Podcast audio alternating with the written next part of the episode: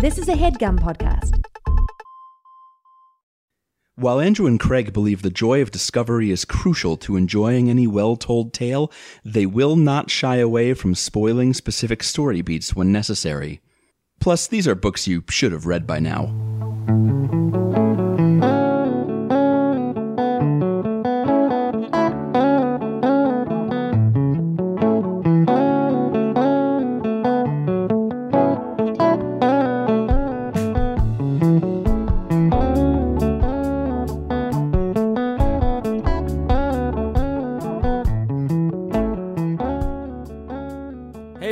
Welcome to Overdue. It's a podcast about the books you've been meaning to read. My name is Craig. My name is Andrew, and I am off. I'm marching off off to war.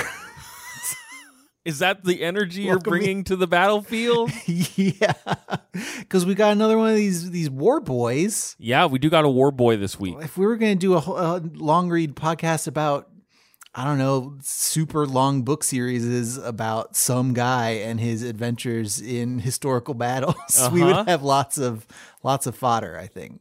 It would be called Great Men, but great would be spelled G R A T E, and it would be like an old timey soldier getting cheese grated because war just grates you up. It's so bad. I was going to call it War Boys, but I like your idea too. but mostly because like so i'm going to be talking about uh sharpe's eagle by bernard cornwell uh, i don't know if it's bernard or bernard Let's, mr cornwell Mr. Cornwell. uh and He refers to himself on his own website's about page as a war baby. One word. whoa well he was born in 1944 I He was born in makes sense. 1944, so he came out of the womb and he was like, "I'm war baby." I'm war baby. Uh, but it's just like it's this, you know, a a, a man of greater than average ability, luck, and charisma. Um, but know, not so much that you would have read about him in a history book or something. Yeah, exactly.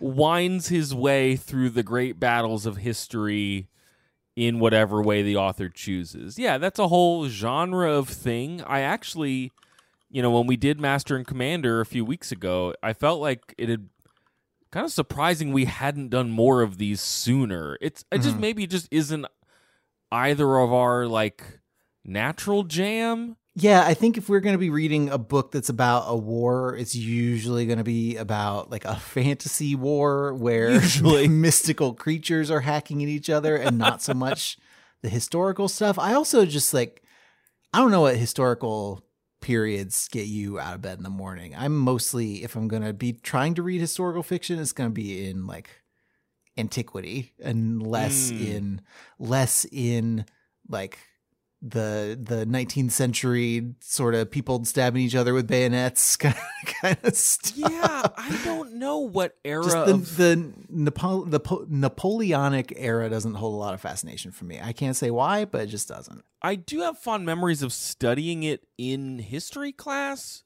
because I had a good teacher and I did well on the tests. But like Mm, that's crucial. I don't know if it was because like I really liked it, you Mhm. know. Um, but I kind of liked this book mostly. I'm very curious to hear how you stack it up to Patrick O'Brian's work, the Master and Commander guy. Um, he, sure. just to kick us off, Yeah. he once said of Bernard Cornwell's works, and it is Bernard's, by the way, Yep. uh, that there was, quote, too much plot, not enough lifestyle, which Cornwell did not take as an insult coming from Patrick O'Brian. Yeah, and because they're both playing in the lineage of the Horatio Hornblower books by Mhm. C.M. Forester, uh, and we'll talk about Bernard a bit more. But like, he, apparently, he read a bunch of those books as a kid. Those are all like set on Navy ships. Patrick O'Brian is borrowing from those as well. And he's like, there wasn't an army guy, Yeah, where's the army guy? so I wrote an army guy. Yeah. I mean, Thanks, Britain's Mr. more Cornwell. known more known for its navy, I suppose. But Yes. where's the army guy? Where's the Come army on. guy? Probably he's Um, probably in America losing a war. there is there's a Got character him. in this book um oh, I, get- I don't remember his name leroy maybe uh Mm-hmm. and he is a an american loyalist who had to leave uh, the the newly formed United States of America because he was a British loyalist. now he's fighting in uh, Wellesley, coming to be uh, Wellington's army. Mr. Cornwell himself, of course, not a loyalist. The man No. was born in 1944, and he's an English American historical fiction author. Um, you know, he's he's got a foot in both camps. He was awarded an OBE in 2006 for services to literature and television production. We'll talk about that a little bit more in a bit. But in the late 1970s, he met his second wife, who was American. She couldn't or didn't want to leave the country. Like she had three kids at the at the time, I believe. And so he moved to America, couldn't get a green card, and that's when he started writing in general and just like writing sharpe books is cuz I can write stuff without having a green card, so that's Yep. what I'm going to that's what I'm to do. um Well, yeah, because he Uh, grew up in. He was raised in Essex. His uh, he didn't meet his birth father until he was in his fifties. His birth Mhm. father is Canadian, um, and he was raised by this family of like Christian fundamentalists. yeah, and he renounced that later. To Yeah, got an out of there. which is not a not a not a not a faith pathway that I'm familiar with at all in my own life. he did study history at the University College London, then became a teacher.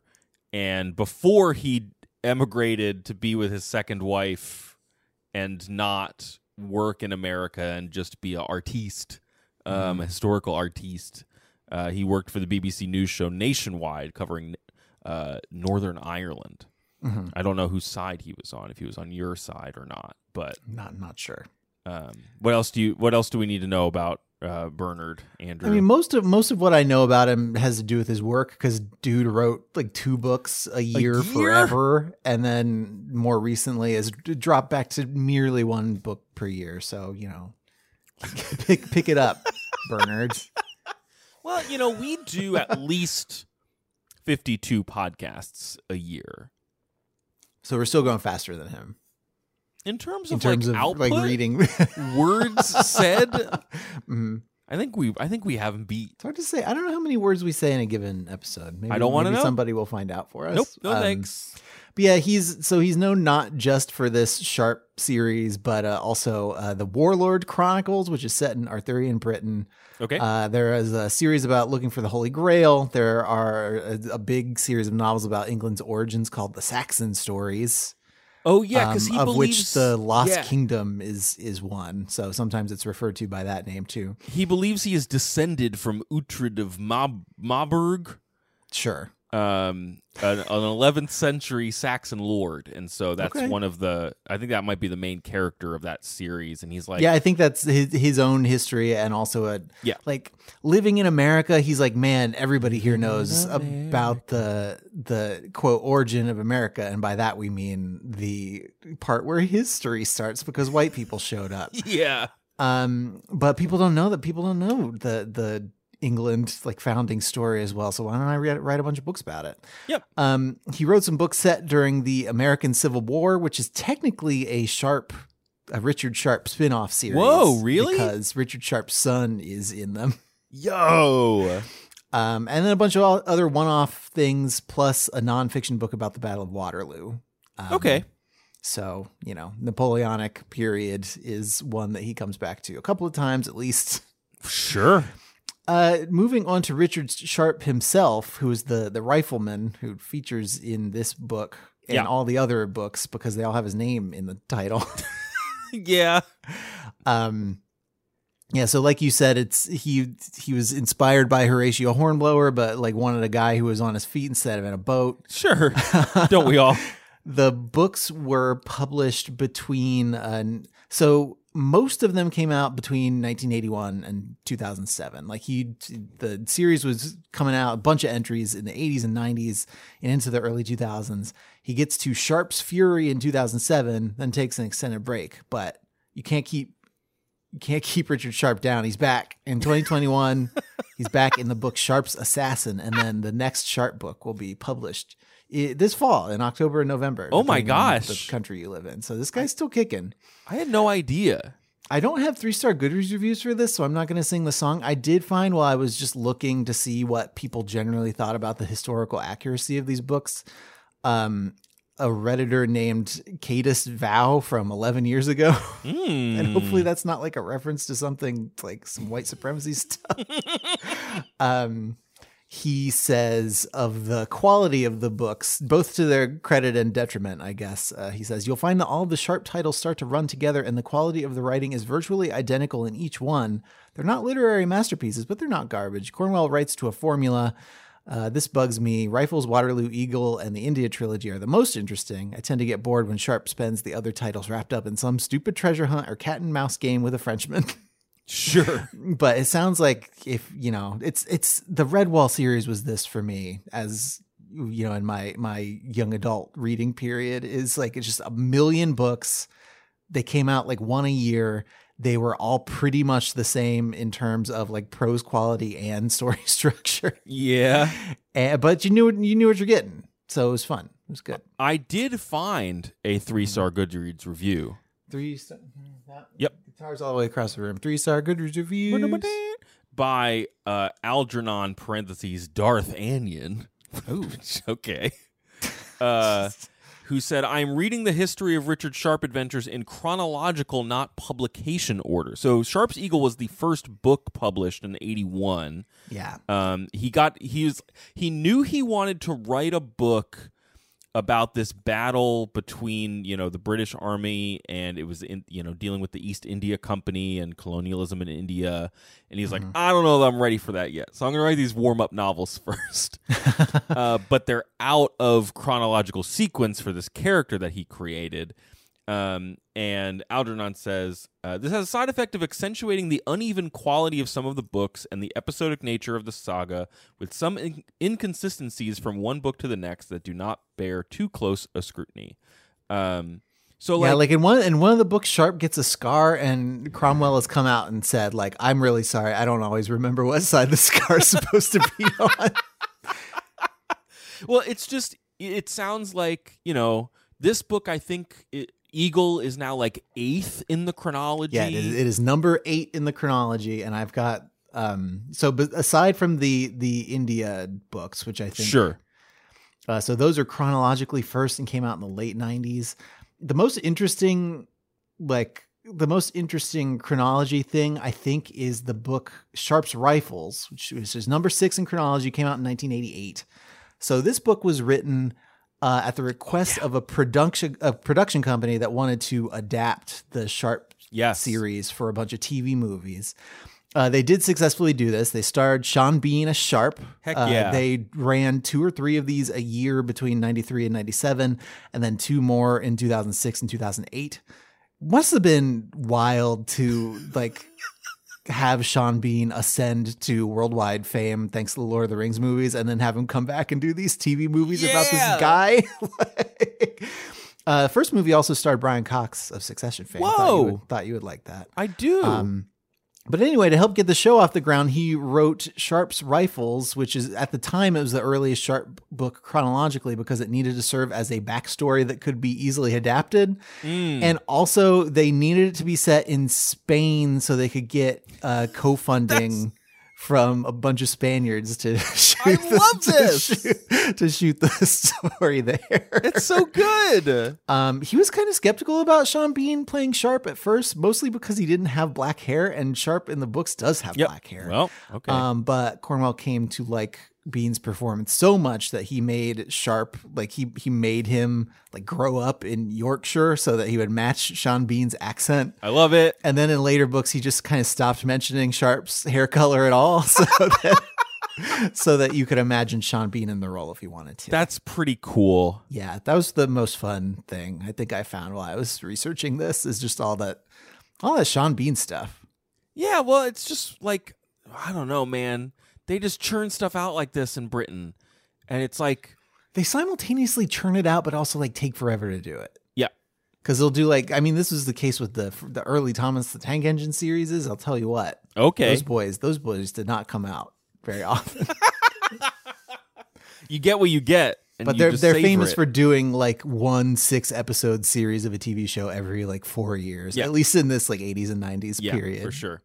Um, so yeah, the last thing I'll say, this book uh, was uh, Patreon recommendation from our standing list of things that we owe to cover for uh, some of our supporters.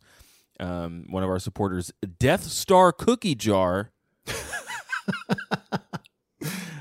uh, who's been waiting patiently for us to cover this book, um, said, I love listening to your show. Makes my morning commute so much better. I recommend reading Sharpe's Eagle, the first published book of Bernard Cornwell's Richard Sharpe series. It's a series about a super salty British Army officer as he fights through Flanders, Portugal, and Spain during the Napoleonic Wars. And yeah, that's exactly what it is. He Is he salty? he's kind of salty. We'll talk about He's not on a ship though. He's not a sea dog. So why would he be salty? He's Interesting on the land. point. Wouldn't he? Maybe he should be earthy instead because he's on he's on the earth. yeah, the connotations of earthy don't quite match Hmm. the like uh outside the chain of command energy of Richard Sharpe. Oh, is he like a loose cannon who gets results? So you're gonna have to tell me what kind of guy he is. I can't wait to tell you what kind of guy he is, Andrew. We should take a break first, uh, but then I'll tell you what kind of guy this guy is.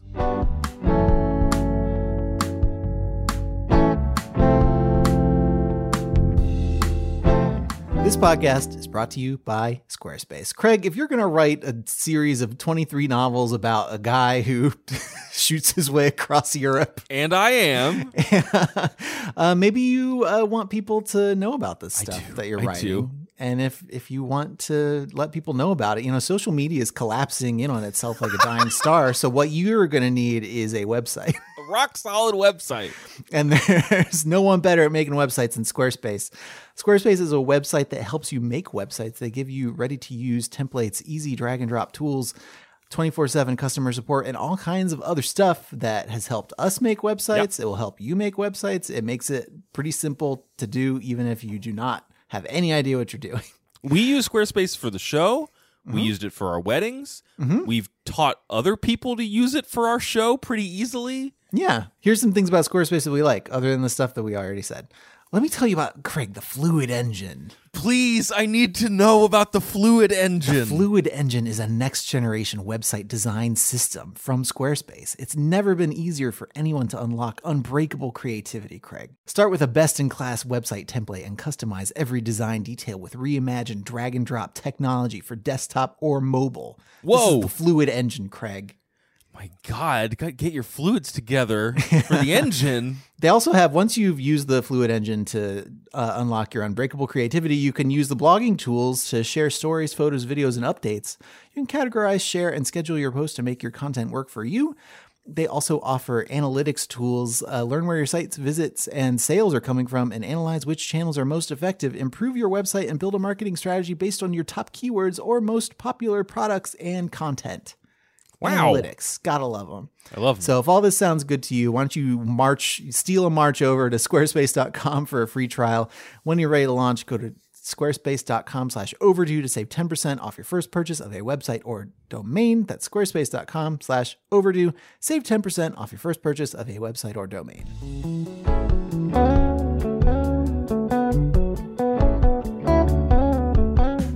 Craig, are you ready to tell me about Richard Sharpe, this rifleman who I've not like I've read a lot about all the various books that he's featured in, but I haven't gleaned anything about his like personality except that he's really good at fighting, I guess. Yeah, he is a guy who is very talented at war, uh-huh. specifically skirmishing, specifically shooting people with rifles, and mm-hmm. Being in charge of like a few dozen other guys who are good with rifles. Yeah, the one of the plot synopses that I read about one of the Sharpes book was like, here's all 30 guys who are under Sharpe's command named. Like, I like, love is it. that relevant? Is I did see a chart on Wikipedia that like tracks when he gets different ranks in the British Army, like as he goes through the books. Yeah, I mean, you got to track the character development. It's just funny. That's that- probably the the number one way to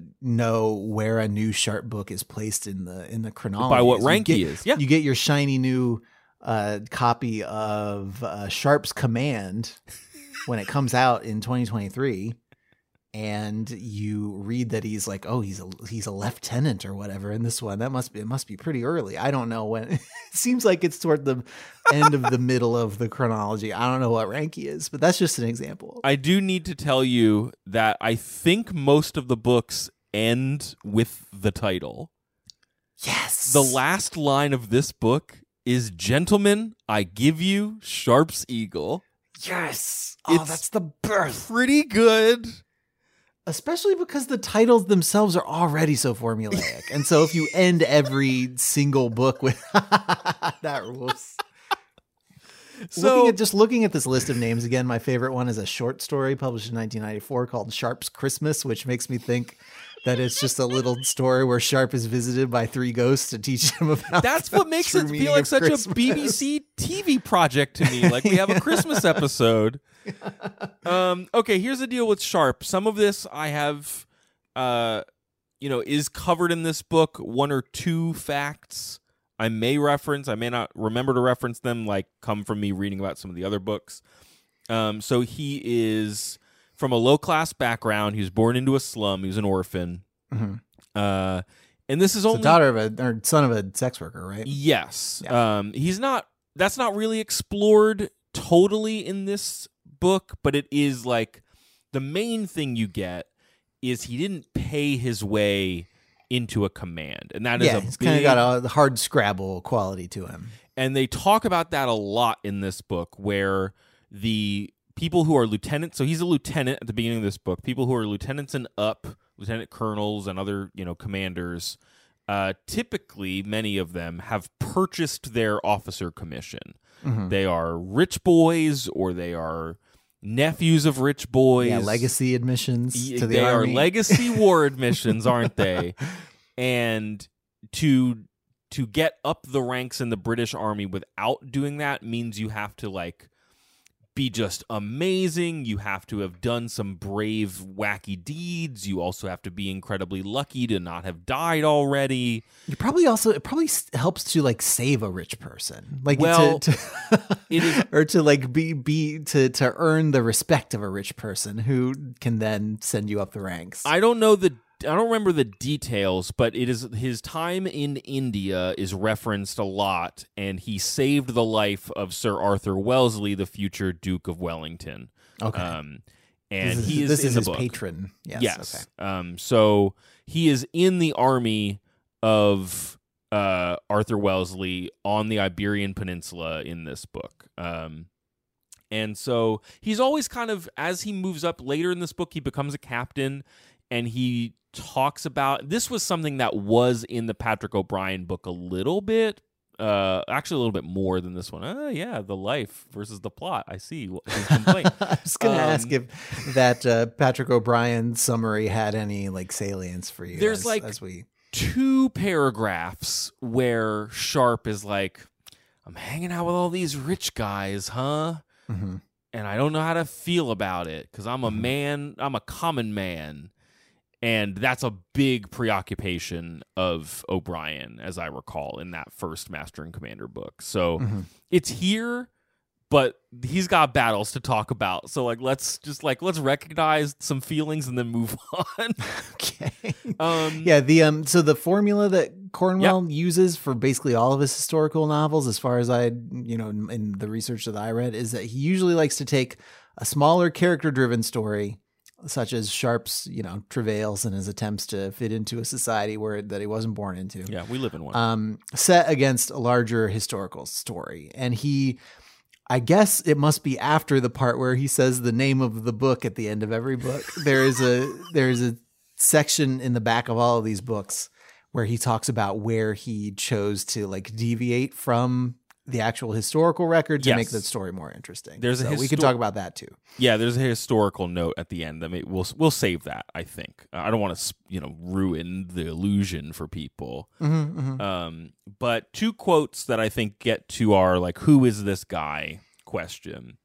Um, Richard Sharpe knew no home other than the regiment, no family except for his company, and no belongings except what fitted into his pack and pouches. He knew no other way to live and expected that it would be the way he would die. Ooh.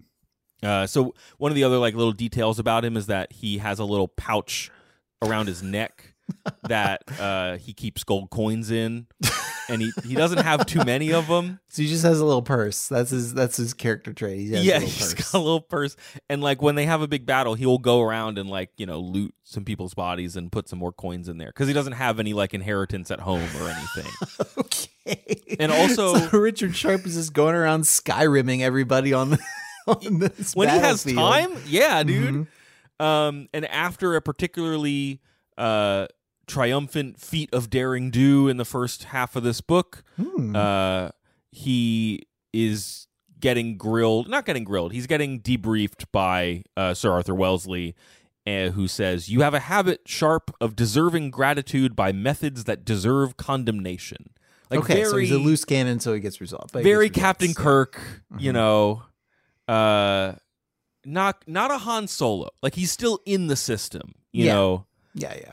Um, basically, everybody on every Star Trek show is like, "I'm going to disobey orders th- this this one time, and the ends will probably justify the means, and I'll just be back next week to do Yeah. whatever I was doing before." he doesn't not believe in the army. It as like he Just he just thinks some of the rules are stupid; they don't apply to him. he thinks some of the people are stupid and he shouldn't listen to them. Okay, sure. And he is he likes the authority that he has earned among his men. He starts Mm-hmm. the novel with about like three dozen men in his command, um, but he is very aware of how authority functions within the larger battalion. And there's like a whole like there's a whole interlude after the first big battle sequence where he basically is like yo, these guys are going to get disciplined and they don't want to, and I don't think that they should. But if they don't, all of this is going to fall apart. So I need to at least like f- sort of facilitate it. I'll come back to that. It's it's Okay. There's a character So it I sounds- need to sounds talk like- about. Sounds like if you're if you're talking about Star Trek, just to put a put a pin Yeah. in this, more of a Michael Burnham than a Captain Kirk, and I'm not nobody. I don't know who Burnham. is. Nobody understands that reference because it's from Star Trek Discovery, but I just want the record to reflect mm. that the nuances of the character are note. slightly different from a Captain Kirk. I saw a note that Roddenberry cited um, Hornblower as an Yeah. as Mhm. a influence for for some of the captains For sure. Um, Yeah. So, um, okay. So it's 1809. Uh, Sharpe and his riflemen, they're on the Iberian Peninsula. They've had to retreat from a different fight. So they're kind of this like ragtag group of really good sh- g- gunmen. Yeah. Mm-hmm. a bit Um, of guns.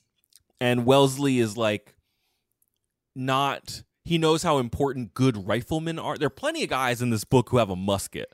Right. I Not mean, too many guys are- who have mus- rifles. Muskets are for jerks. They are, you know. Um, and the the first we see of uh, Mister Sharpe is he has received a, a leg wound from a, a saber uh, from a Frenchman, and his second in command, uh, Harper, an Irishman, is uh, maggoting his leg, like putting maggots in the wound to man. eat the the bad flesh to make. It's you know? so cool that we invented like medicine and doctors later because this is what it was like. I know. Uh, so he's recovering from that. So they just like put leeches on you and like, yeah, they'll probably suck the they'll either suck the sickness out or you'll die. One of those two. The maggots Probably will get eat better. the bad flesh, so your Yeah. body grows back good flesh. Right. Yeah. Yeah. how it works. And that's what and that's why it's a good thing when you like get a nice juicy steak and it's got a bunch of maggots in it. Yes, it's It's it's because they're eating out the bad meat so you can have get the choice stuff. it's called sharing. Um, Mm-hmm. so Sir Wellesley and his British army on the Iberian Peninsula, they're going to meet this guy Marshal Victor, who is leading the French army. And is this, guy is that his name or is he a marshal? you know, I don't know. okay. he has a Wikipedia page. We could find out, but I don't care to. Mm-hmm. I don't want want to find out. I don't know. Um, and this is leading up to a real thing called the Battle of Talavera. This is a real event that occurred. Uh, Wellesley was there. Of course, Richard Sharpe is a work of fiction, so he was named after a rugby player. He's not real. He's not. He wasn't there. Um, and they get attached so like Wellesley's like, okay, we're gonna keep your thirty rifle dudes. I'm gonna attach you to the South Essex Regiment, who just arrived from oh England. no! Everybody knows about the South Essex Regiment. Well, they are just this battalion of fresh boys who've never Oh, seen any action, and they're led by Sir Henry Simmerson. Oh, who that's a that's a nerd name. So I I- Sharpe dumps his books. I listened to half of this book on audiobook. Uh, the recordings by Frederick Davidson. He's got this very like hmm, like delivery, but then whenever he does Simmerson, he's like, "Oh, sharpe, you, I hate you." He's like a Saturday morning cartoon villain. He sucks so bad. Mhm. Um, and Simmerson is this like you know silver spoon fed uh, jerkwad who has connections in Parliament, Mhm. and Wellesley's campaign in Spain has political enemies back at home who don't think it is a worthwhile affair. Sure. So Simmerson being here could potentially like get undermine Wellesley's whole campaign. And Sharpe is like Wellesley's boy. So already Mm-hmm. And we all like, we all know from modern politics that the most important thing is that the war continues. Yeah. And the I only mean- like, those people back home who don't want there to be war is they're probably doing it because they're commies or whatever. Yeah, exactly. Mhm. The other thing about Simmerson that sucks is he has no battle acumen and he thinks that the only thing he needs to do is discipline his fresh boys um, with the lash. So he is a big fan of flogging his boys.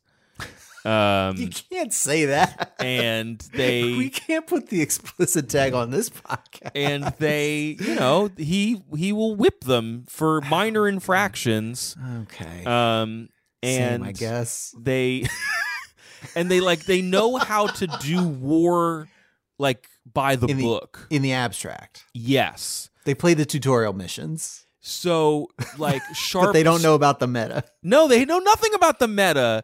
Sharpe uh, they can't adapt either. Like sharpe cottons on quickly that like they only know how to fire two musket rounds a minute or something and I don't know like, a lot about muskets, but that sounds pretty slow. He's like, listen, you can get to like four or five if you don't like worry about these three steps that they teach you that you need to be really careful about. Like th- they've overlearned their their warcraft. yeah. Um, yeah, yeah. That's my favorite part of expertise about anything. Like, what it, sometimes for me, it's like computers, and mm-hmm. sometimes like baking and, and cooking is You don't Like, need to do some stuff. yeah, or just like learning. Yeah, when it says that you need like a teaspoon of vanilla extract, you just like just like bloop a little in. Yeah. you don't need you don't need to like measure it out. I Just live a bloop in bloop life every time I'm cooking now. I love to live a bloop life. Bloop life, bloop life. so you know there's the scene where to like prove how good he is sharpe teaches these men to shoot very fast he does hmm. it by having them take off their stocks do you know what a stock is andrew in like military attire if you explain it to me, I will have seen it, but I don't know it. It's those, like- associate it with the name. very rigid like black collars that you'll see on like old musketeers Okay, that is sure. supposed to keep their like neck and shoulders really straight Oh, okay. And wouldn't you know, Richard Sharpe thinks that those are a load of hooey, Yeah. and all the men hate them because they're uncomfortable. Mhm. So he has them take them all off and put them in a big pile, and they practice getting good at shooting by shooting their guns at the stocks. Good lord. Okay. and so already you have this thing where like the men of South Essex think that Sharpe is cool. They think that the guy in charge of them stinks. You can't imagine that that's not going to escalate, right? Like Yeah, that's going right. to be the thing. Yeah, no, Um, they're they're gonna be standing on their desks saluting Richard Sharpe Yep. Just as he Um, gets like kicked out of the regiment for something for his are- unconventional teaching style. Exactly. There are there are like two guys in the regiment that are cool. Lennox, who's a Scotsman who fought with Sharpe in a different war, and Leroy, who's the American loyalist. I guess. I guess he's cool. I don't know. Sharpe likes him.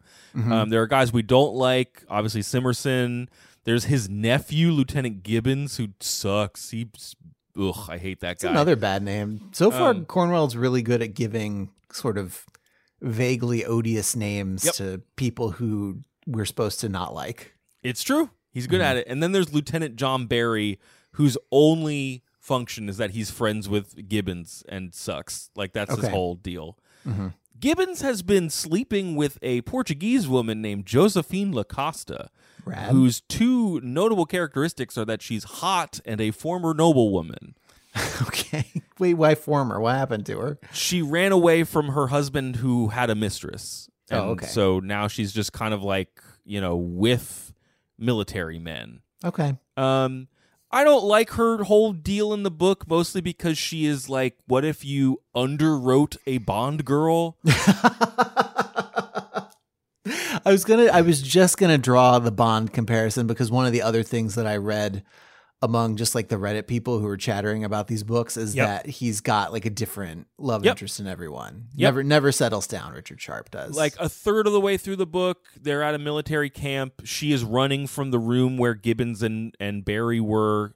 It's clear that they got into a fight, and Sharpe saves her. And so she starts shacking up with him, and all of a sudden they're in love, and she's like posing naked on his sword.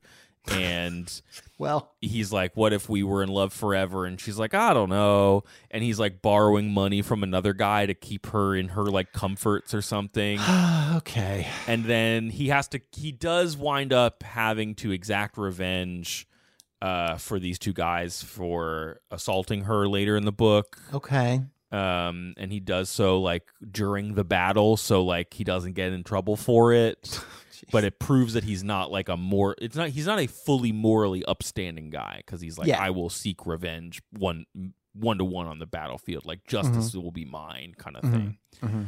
um, so like I, I'm not gonna talk about her plot through the rest of the book because like, uh, it kind of it kind of not really there.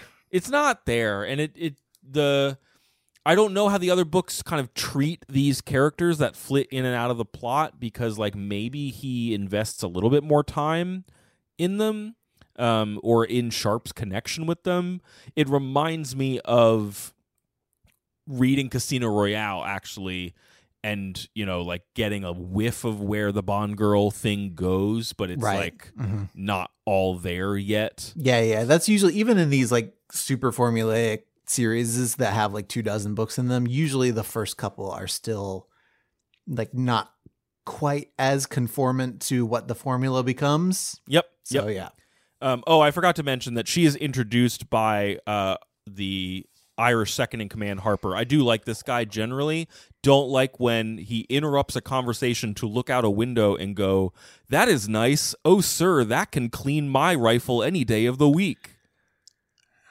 Why didn't you why didn't you like him saying that? That awesome that awesome cool thing that he said. I didn't like that uh, Bernard Cornwell's editor clearly, you know, made him strike out the awooga that he had put in after that. It's like the part where his tongue like falls out of his mouth and on, rolls out on the floor like a fruit roll up. Yeah, so that you know, whatever. Um, but the you know the the opening of the plot, of course, they're set up with this stinky regiment of stinky fresh boys and their stinky leader, And the stinky rich boy. and uh, but they are gonna go blow up a bridge in Spain. Okay.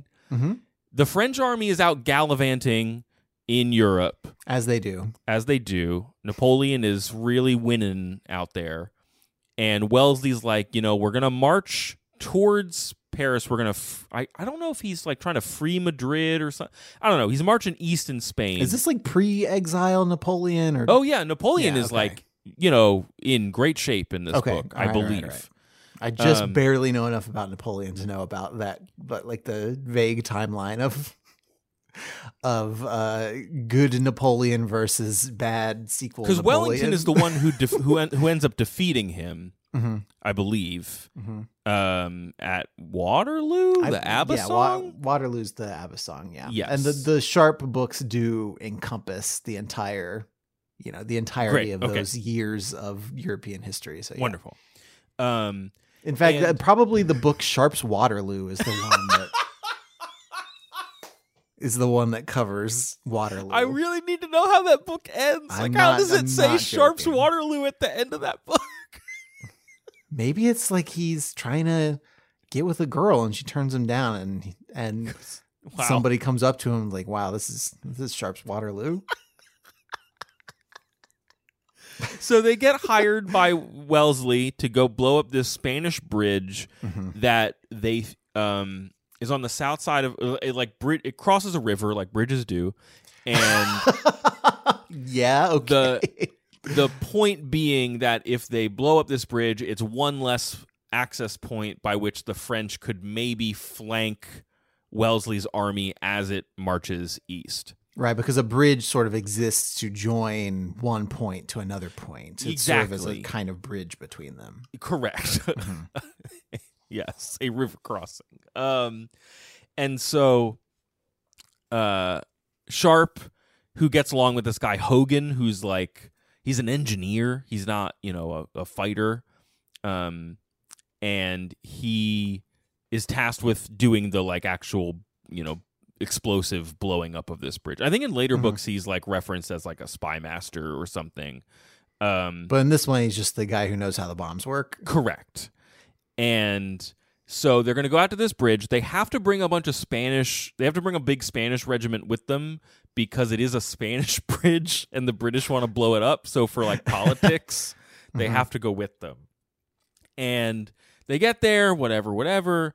Uh, for whatever reason, pride or something. Uh huh. Um, That's usually why stuff happened back Yeah. in the 19th century. Simmerson and the Spanish regiment cross the bridge to the side where we know French might be. Mhm. They didn't need to do that. And the bridge hasn't been blown yet. And there's like 800 guys Mhm. between these two battalions, I think. Maybe maybe more. Sounds like a lot of guys. They a French, you know, squad series of squadrons. I don't know all the terms. I'm picking some of them up. Okay. um, four squadrons of French cavalrymen, 400 guys, appear over a ridge. Mhm. And Simmerson's like, well, I know what I'm going to do. I'm going to make all my men march around in formation because he knows all the formations. Uh huh. And the Because he did the tutorial level. Yes, the French horse boys are like, great job. Oh, ooh la la. And they get a little too close to the Spaniards. And this Mhm. is like one of four times in the book that just some Spanish guys make a bad decision Okay. and they they fire at the French. And then all of a sudden the horses are charging the Spanish regiment and they have whatever stat they need to not break rank and run away they have it in negative so like Mhm. they fire their own guns and then just start running to Mhm. try and get across the bridge this causes a rout in the spanish and british forces Mhm. uh, lots of guys are getting killed and wounded we learn about which weapons are better against which units Right. Again, Uh, like the tutorial level. you and I have been playing a lot of Age of Empires lately, and it really feels like that's what I was reading for for this battle of the book. Mhm. Yeah, you gotta get your pikemen to fight your horses, your horses to fight your archers. It's a lot about like, well, the horses won't come close to the musket guys because they have the bayonets, and the muskets will just shoot the horses. right, and they also make loud noises. They make loud noises, and then, but if you get pretty close. Then, like the horses with their sabers can just kill guys pretty easily, and they're gonna kind of come at you from the side, you know, all that kind of stuff. hmm um it this whole fracas ends with sharpe on the wrong side of the bridge hmm uh after like the battle this initial wave of the battle has pretty much ended. Most of the british and spanish uh, infantrymen have run away hmm uh, the riflemen have fended off the initial cavalry charge with their guns because the horses aren't good against guns hmm and so just as the French guy rides up, because they do this like post game, like good game, good game thing where they talk to each other about how it went hmm and what's going to happen next. Yeah. And the French guy rolls up, and just as he gets there, the bridge blows up. Oh no. I literally threw my hands in the air. bridge bomb. Yeah. Simmerson blew it up because he didn't want the French to come get him, but he's left sharpe out to dry, of Uh-huh. course. Yeah, because he's he's just some he's just some uppity guy who doesn't know better. And part of what the French did in that initial fight was that they stole the king's colors. Andrew, there's all speaking to That's just honor, a flag, right? It is. It's a flag. Okay. But like there's like multiple pages about how important it is to defend your flag and if, you know, if the enemy takes it, it's very uh, you know, disrespectful and you're dishonored because you let them take it in the first place. hmm so Sharpe is unable to prevent them from stealing the Union Jack, but he is able to defend his own regiment's flag, which is a thing that you have. And the French guy's like, "Well, I was gonna come up and we were gonna like maybe talk about like not fighting anymore, but then they blew up the bridge, and so all of your reinforcements can't help you. We're gonna come back in an hour and fight you, and you're gonna lose." and Sharpe's like, "Okay, I guess." He has a plan, Andrew. Of course he does. Why wouldn't he? He has a That's plan. his whole thing. and he it's kind of cool like uh, the quick version is that while they're tending to their wounded in the in the negotiated hour he Mm-hmm. hides a bunch of his rifle guys among the dead bodies and so the french are wheeling out this artillery gun that's supposed to take them out pretty easily Mm-hmm. but the the guys who were pretending to be dead get up and shoot the guys manning the artillery and then sharpes dudes run in and steal the artillery gun and start shooting all the horses That's maybe my favorite thing about some eras of military history. It was like the first guy who had the idea that you could just like lie and trick people instead of just like two lines of men like honorably marching toward each other and dying for no reason. there is a lot of like oh those people are in formation we're going to be in a better formation or in not a formation and that is what will help us win um of course despite claiming this artillery and winning the day um Simmerson wants to court martial him for you know refusing to be imprisoned by his own authority cuz he hates Richard Sharpe Mhm. and Wellesley's like, "Shut up, you idiot! This guy's cool. I like him. I'm gonna make him a captain, Uh-huh. And he's gonna be a captain in your battalion of the light brigade, Okay. or like the light troops, or whatever they And so are." he's making them still work together with the Stinky Boys? yeah, because the Stinky Boys, but he did downgrade the Stinky Boys from being like their own battalion. Now they're a battalion of detachments, which Ooh, is like That sounds bad. it's like a Detachments? island of misfit groups that get formed island into a, island of misfit boys. Yes.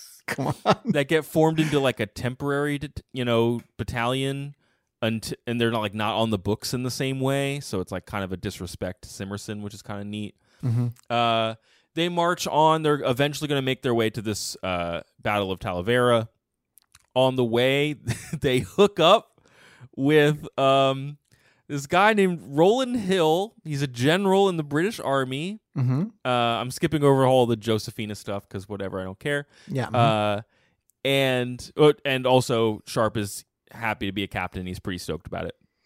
and when you um, say you don't care, it just you are mostly serving as a proxy for Cornwell, who doesn't who doesn't also doesn't seem to care that much Correct. about Josephine. You're- okay. If he cares about Josephina in in as much as at the end of the book, Sharpe and his pal Harper, who helps him, ends up killing two of the guys who mess with Josephina, uh, Mhm. as I said, and it's like. That is there to teach you about Sharpe. It is not there to invest in the character of this woman that he put in the book. Okay. Um, but anyway, we we join up with General Hill, whose name, according to the historical record, his nickname was quote unquote Daddy Hill. And he is only spoken about in the book as quote unquote Daddy Hill. Is he quote unquote daddy in the book or is he just daddy? No, it is quote Daddy close quote Hill Whoa, okay. over and over again. All and right. he- the troops all call him Daddy because he's nice to them. That's I mean, that's yeah, that's one reason why you call somebody daddy.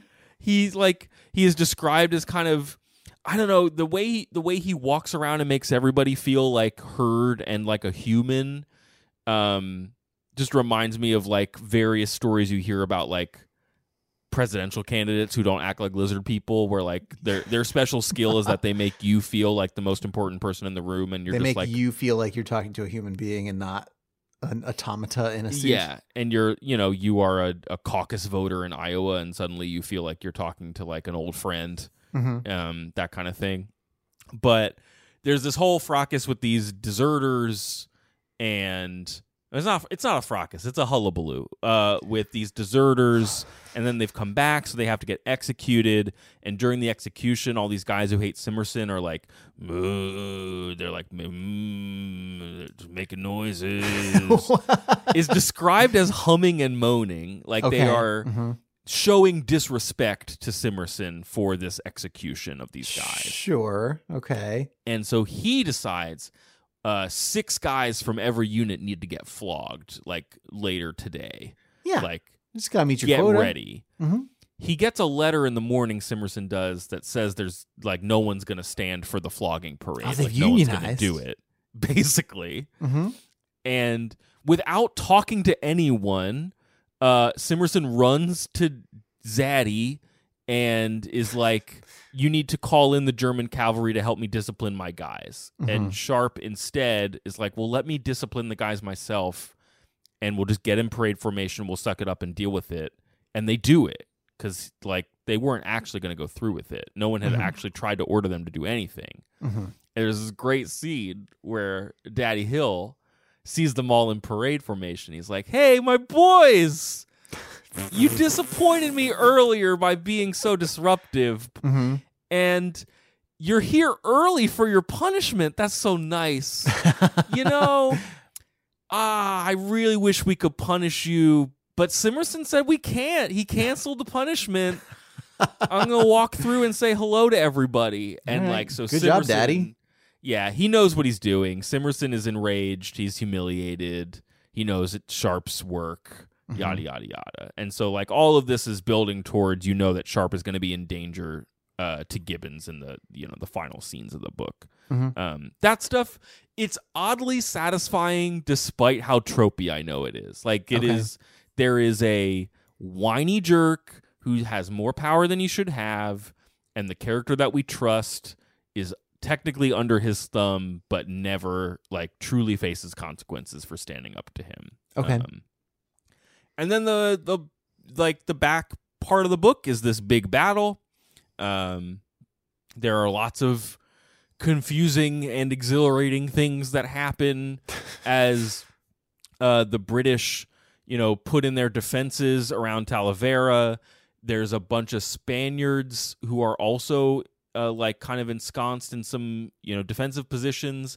They scare themselves by firing at the French, and like thousands of them flee the battle. This is a real thing that happened. They just get they just spook themselves because their guns are too loud or something. the way it is the- depicted in the book, and I think this might be a little bit of an invention, is that the French are like some cavalrymen are having fun shooting at snakes in the grass as like Uh-huh. target practice, Mhm. and the Spaniards don't know what they're doing, so they fire like thousands of musket volleys at them, and then they no one gave an order, so they're all confused as to what all the firing's about, and they flee into the town and cause a whole bunch of chaos and like. uh, it's really weird and strange. It's like one of four different. Uh, the other thing that happens that the Spanish do is they were supposed to surprise the French at like five in the morning with a raid, Mhm. and it was Sunday, and the Spanish didn't want to get up, I mean, we've all been there. So they didn't do it. And so then when Mhm. they fight the French later, the French have like two times the number of guys because the Spanish were too lazy. hmm Um, oh, the big thing, and I kind of I should have talked about this earlier. It's the title of the book, Sharpe's Eagle. Yeah, what's Sharpe's eagle? Does he have a cool like bird that he sends out to like claw No. people's faces or something? Like what's his, what's his eagle? So after the the thing where he stole that artillery cannon and, and did some cool stuff and made Simmerson mad, Simmerson wrote a letter back to the to England saying how much of a jerk that Sharpe was and how you know disrespectful and, and disobedient he was. And so Sharpe realizes that despite getting a captainship in a few weeks, uh, when they come back from this battle, he's probably going to get shipped off, back off to India to like die in obscurity and you know not have a good career Okay. and everything that he's gained will be lost because uh, this guy is well connected back in parliament Mhm. so he surmises and this was a promise he made to the dying scotsman lennox uh, if i could just capture one of the french standards which are these gold eagles Mhm. the French army has taken not to using flags, but to carrying these golden eagles that it is rumored that Napoleon has individually touched all of them. uh, so that if you take one, it's like really sticking it to Napoleon.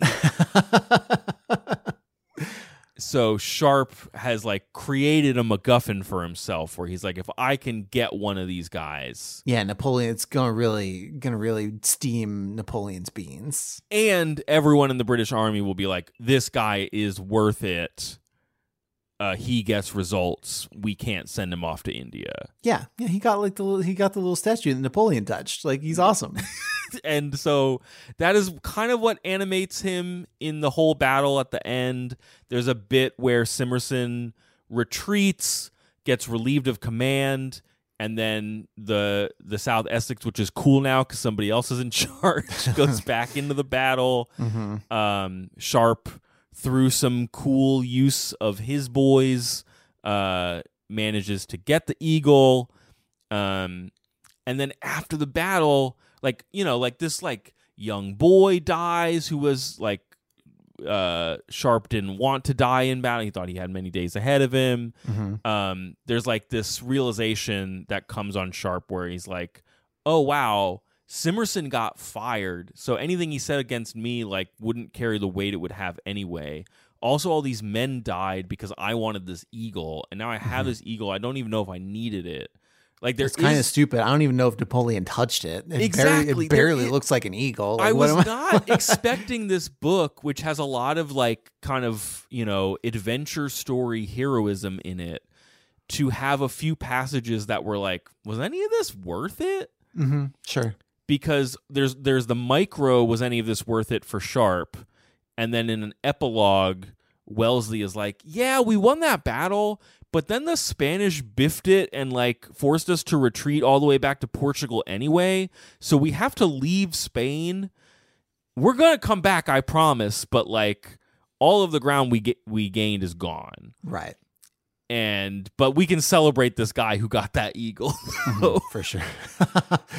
uh so like that was in addition to the interesting battle sequences where you're like you know not only is sharpe doing cool stuff but like cornwell is really invested in like the french guys have like nationalism on their side and march in big columns but the british guys know how to line up you know in a line of two so they can all fire their weapons at once. Like who is who will win Uh-huh. you know, ha ha ha.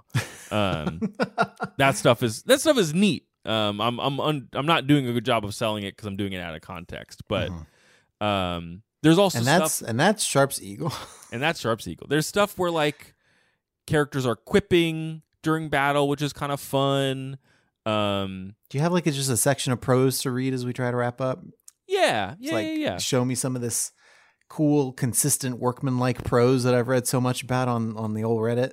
Oh well, i f- I'll try to find some battle prose. Um, so this the kid that I mentioned who dies and was it worth it? Uh, Denny um, is one of the many characters that Sharpe exchanges like two or three lines of dialogue with, like while people are getting shot Uh-huh. and things like that. Um, he says, Sharpe pushed him to the ground. Don't make yourself a target, Mr. Denny. They like to kill promising young officers. Denny beamed from ear to ear at the compliment. What about you, sir? Why don't you get down? I will. Remember to keep moving. Uh, and then there's a graph where it's like Harper was kneeling by Hagman, loading for him and picking out ripe targets for the old poacher. Sharpe gave him gave them his own rifle and left them to pick off the enemy officers. Knowles was sensibly watching the open end of the line, directing the fire of half a dozen men to stop the whitecoats outflanking the South Essex, and Sharpe was needed there. He does this a lot where he'll be like, This one guy was shooting at those people and it was cool, but also I can zoom out and like tell you how hundreds of men are moving at once. Like mm-hmm. that I think is the that is what this book has to offer. It's the micro versus the the macro. If you're It's all happening at once. continuing with the Age of Empires, Yes.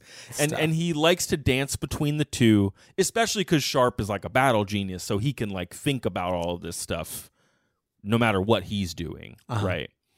Um and then there's one thing I do like in addition to the like the battle quips is he will occasionally have these like little moments that feel I don't know if he read them in a letter or where he got them where he's like you know the musketmen are firing so fast that they don't have time to like get the caked powder out of their barrels. Like Mm-hmm. it's like getting clogged up in there. So like literally dudes are running away from the firing line to go pee in their guns to like lubricate the inside of the gun to get the powder out I mean, makes sense, I guess. I guess. I that's a thing he must have read it in a book and was like gotta put it in there I mean, that's you know, you use the liquid that you have to hand, and that's that's what people had. and there's another one where they're approaching this French regiment and they're like sneaking up behind them because the regiment is also getting shot at from the front and the person who sees them first is the drummer of the red of the little like squad who's a little boy and he's turning to puke because he's like there's so many dead people around him that he's Uh-huh. sick and that's how he sees the british like coming up on him like it's little stuff like that Mm-hmm. um, that like makes the battlefield sequences really engaging. Sure. Um, in his historical note, he mentions that the first known stolen French eagle uh, was done by other guys a few years later. And like he apologizes to them for like coming up with a little story. I'm sorry that my cool fictional character is stealing your thunder. yup. Um, he talks about the, you know, the whole buying your way thing. He says that he made up the bridge and the river and the regiment, but everything else was real. Only the adventures of the South Essex and the capture of the Eagle are fictitious. He did. There was a Dutch battalion that Sharpe fought, or that somebody fought, but he moved them in where they were in the battlefield so that Sharpe could fight them. Uh, so it does sound like he's like if, if he's not being completely historically accurate in every aspect, he at least has done a lot of of research and is trying to get ahead of the nitpickers Yeah, with this yeah, stuff. Yeah, yeah, Yeah. yeah. And he and I think he's interested in the nitpicking too. Like that's what is fun for him. Yeah, yeah, yeah. Also. He's like, yeah, I know, I know all this stuff is wrong too, but I'm trying to write a book here. Yeah, yeah. So I don't know. I, I as someone who doesn't like in my contemporary life care for war, yeah, it's not great. it is still it, it always strikes me how interesting it is to still read like an engaging adventure story with, you know, classical warfare as a backdrop. Mhm, And like why I don't know, it works. Because guy's doing creative stuff mhm. and he's fighting for his friends and he's stealing a bird. Come on, Sharpe's Eagle, please. Yeah, it's true. The the the the cleverness and the like the bucking authority thing is like if if you like these books, that's why you like them. I think. And also because every book apparently ends with the title of the book, which Well, is the thing I, I'll never forget about Sharpe's Eagle. Okay. Uh, if you have read other Sharpes books and you want to tell us about your favorite one, you can send us an email at overduepod at gmail.com. You can hit us up on social media at overduepod. We're probably on the service that you use. Our theme song is composed by Nick Lerangis. Andrew, if folks want to know more about the show, where do they go? overduepodcast.com is the internet website that we inhabit. Up there, you'll see links to the books that we have read and are going to read. The August schedule, I think, Craig, if you have it up to read, we can it, read yeah. that in a 2nd Uh, but that is up there. We also have a Patreon page, patreon.com slash overdue pod. Support the show financially, get us equipment and books, and send our kids to daycare. And you, in exchange, get bonus episodes early. You get to sit in on bonus stream recordings. Uh, you get to join our Discord server. Um, and yeah, as, as far as getting bonus episodes early is concerned, like we are we are coming up on our reading of Emily Wilson's The Iliad, Woo! which I don't think we've been super like secretive about. Like we definitely are going to do it. Yep. Um, so yeah, if you liked our Odyssey series back in the day, uh, that's that's coming up soon. Uh, Craig, what are we reading in the month of August? The Aug- August month of August. Yes. Uh, kicking things off with uh, The Department of Speculation by Jenny Offill, uh, The Mysterious Benedict Society by Trenton Lee Stewart, uh, Madame Bovary by Gustave Flaubert, uh, and then our Patreon poll, our Patron's Choice poll. Uh, we have several Ladies of Mystery. By the time this podcast posts that will be we will know who the lady is that we are reading but at the time of this recording it is still a mystery whether or not it will be mary higgins clark ruth rendell or ngaio marsh if you want to vote in our september patrons choice poll which andrew told me the theme will be sleeping or waking up Yes. because wake me up when september ends uh-huh. um, I don't know what books we're gonna put on that poll yet, but if you want to vote in it, go to patreon.com slash overdue pod. And our bonus episode for the month of September will be uh or the month of August, excuse me, will be Moneyball by Michael Lewis. Yes. Not to be confused with Monkey Ball. And we're really sorry if anybody got excited that we were going to read Monkey Ball. What if we played Monkey Ball? Well, we think about it. All right, everybody. Thank you for coming and listening to our show about this cool guy with a cool gun. And until we talk to you next week, please try to be happy.